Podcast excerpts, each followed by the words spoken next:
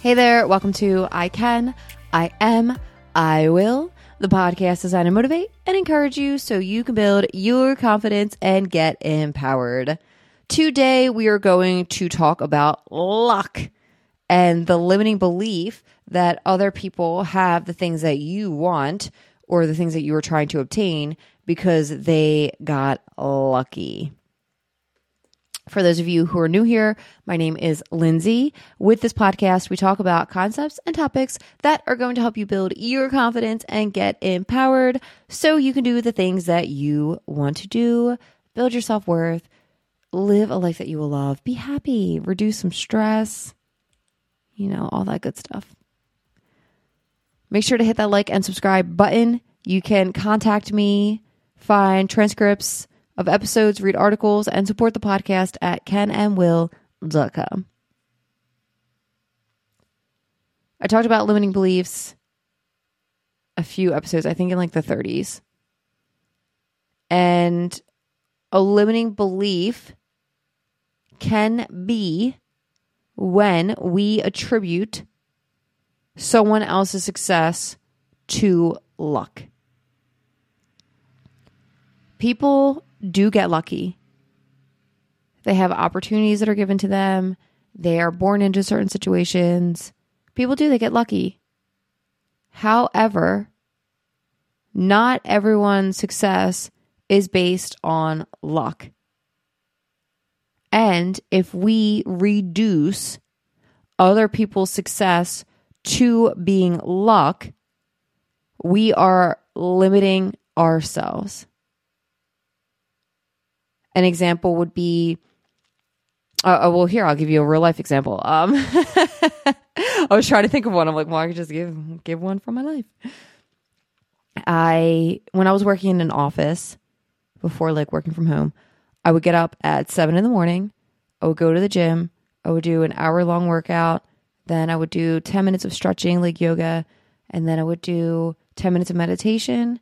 And then I would go into the sauna. From there, I would come home, I would check my email, then I would take a shower, then I would check my email again, and then I would make steel cut oats and have a protein shake, and I would go into the office. One day, um, coming into the office, and this woman, who, awesome woman, I loved her. She was one of my favorite colleagues, actually. She was sitting at her desk, and I came in. I had like my oats in one hand, like my protein shake in another and my hair's like still a little wet from my after my post gym shower. And we're talking about something, and she's eating. God, I talked about this in another episode. A Chick Fil A sandwich. Mm. so she's eating this Chick Fil A sandwich, and she's drinking a diet soda at like nine o'clock in the morning, and she's telling me about how lucky I am to be naturally thin and she's talking about how like she's having trouble losing weight and she wants to lose weight and she can't she feels like she can't. And then just how lucky i am to be naturally slim. So in her mindset she's looking at me and she's thinking and it's not just me i'm not taking this personally. She looks at other people who are slim and she limits herself and thinks oh they're just lucky. She did not know that I lost 40 pounds, had been maintaining that weight loss for for a few years, and then gained 10 pounds back when I started working at that company because it was a tech company and they had a lot of chocolate chip cookies laying around. And they did um they did a catered lunch and they had a salad bar, but I was not hitting up that salad bar because they had like really good stuff. So then I gained, I lost the 40 pounds. I gained 10 pounds back once I started working there.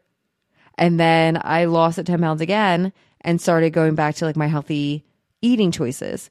She has no idea all of this is going on. She had no idea that when she's getting up and going to Chick fil A, I'm leaving the gym and making steel cut oats. The steel cut oats were probably half the amount of calories just in the sandwich alone. Then the diet soda is just empty calories. I have not drank a soda. Oh man. I'm going to say three years.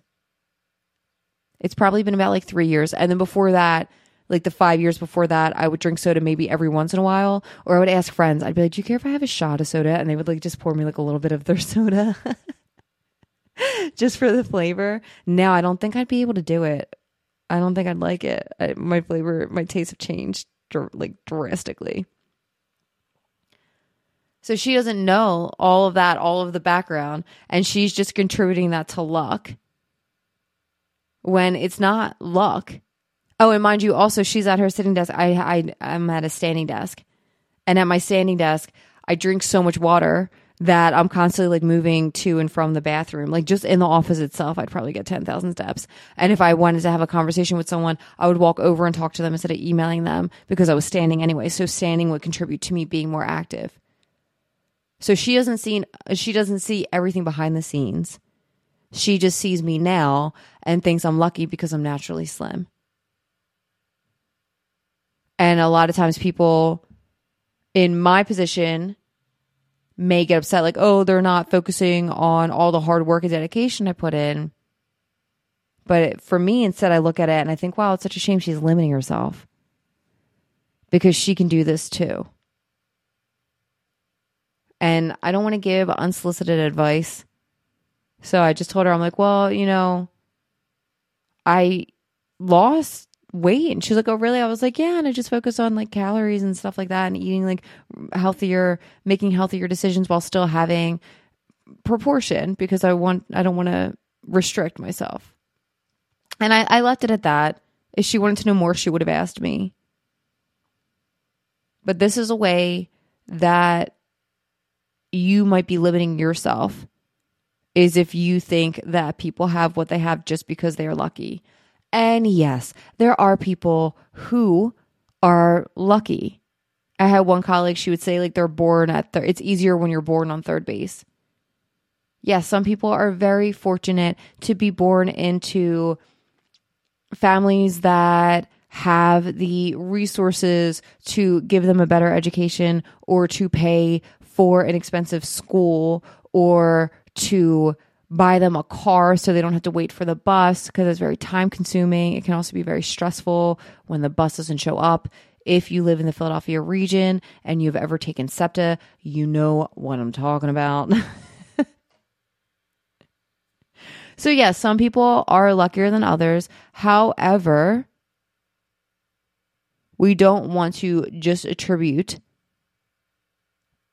anyone's success to luck. We don't want to make that generalization, that cognitive distortion. Episode, I think, 68, gener- overgeneralization. We don't want to generalize and think that people who have what we have just have it because they're lucky.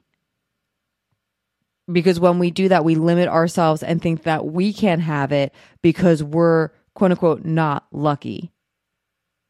When if you just focus with hard work and dedication, you will be able to succeed and achieve the things that you want to achieve that you see other people have. And I'm not saying everything. I'm not saying you could be like the president of the United States or whatever.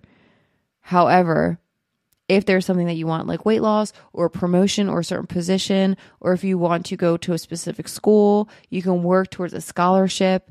There are things that you can do, but you might not take that action or you might feel stuck if you're limiting yourself and contributing other people's successes to luck. When you catch yourself thinking, oh, they're just lucky or oh, they were born on third base, stop yourself and then put it into perspective. Maybe they did have more opportunities than you were given. However, how can you make it so you can be quote unquote lucky so you can do the things that you want to do because when you focus on that then you will do them but you're not going to do them if you're feeling stuck and like you can't with that we are going to end with our I affirming statements. You can say them with me. You do not have to. You can do whatever makes you feel confident and comfortable. Are you ready? I can. I am. I will. Have a great day.